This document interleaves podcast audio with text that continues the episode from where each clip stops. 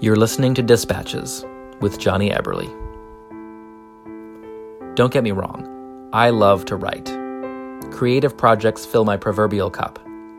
But sometimes I just don't have the time to devote to the practice of writing. Or when I do have the time, I can't muster up the energy to actually put my fingers to the keyboard.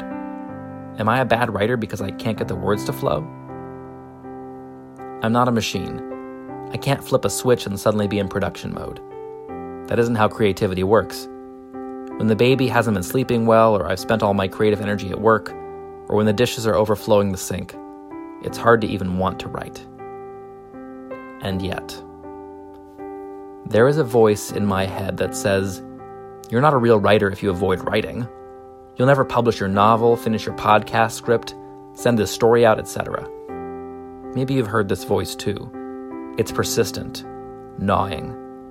It's also dead wrong. I don't know anybody who can write like clockwork every single day without a break. We all feel exhausted or overwhelmed sometimes. I often take long hiatuses from my creative writing, which makes me feel guilty, but it shouldn't. Because there are days when the news is bad, and the chores can't be ignored, and after all that, I just need to shut my brain off for 30 minutes with some TV, or simply go to bed early.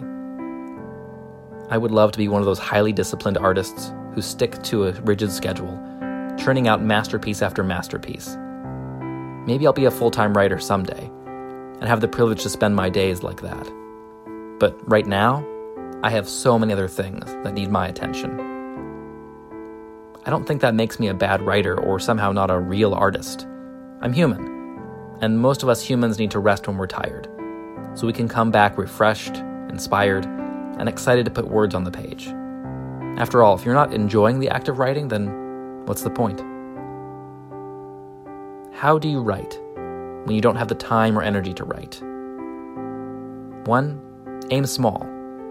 Instead of writing for an hour, write for 10 minutes, or write even one sentence. It feels good to make progress on a project, no matter how small it is. Or two, maybe you don't worry about it today. Your Word doc with its incessantly blinking cursor will still be there tomorrow. It is good to give yourself a break. Rest when your mind and body need it. Give yourself permission to focus on your to do list. And don't feel bad about dedicating time to other parts of your life. Stephen King has to fold and put away his laundry, just like the rest of us. It's okay not to write. You're still a writer, even if it's been days, weeks, or months since you've actually written a word. If the desire to tell a story is still in you, then you're the real deal.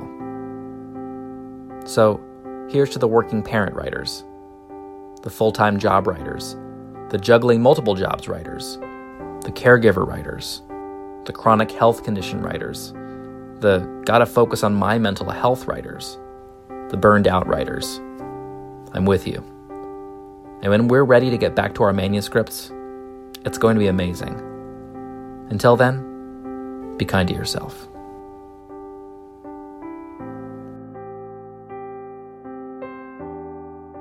Jonny Eberle is a writer and podcaster in Tacoma, Washington. His work has appeared in Creative Colloquy, Grit City Magazine, and All Worlds Wayfarer.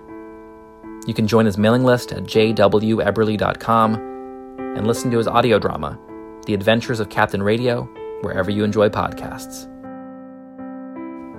This episode was written and edited by Jonny Eberle, with music by Julius H. from Pixabay. Thanks for listening.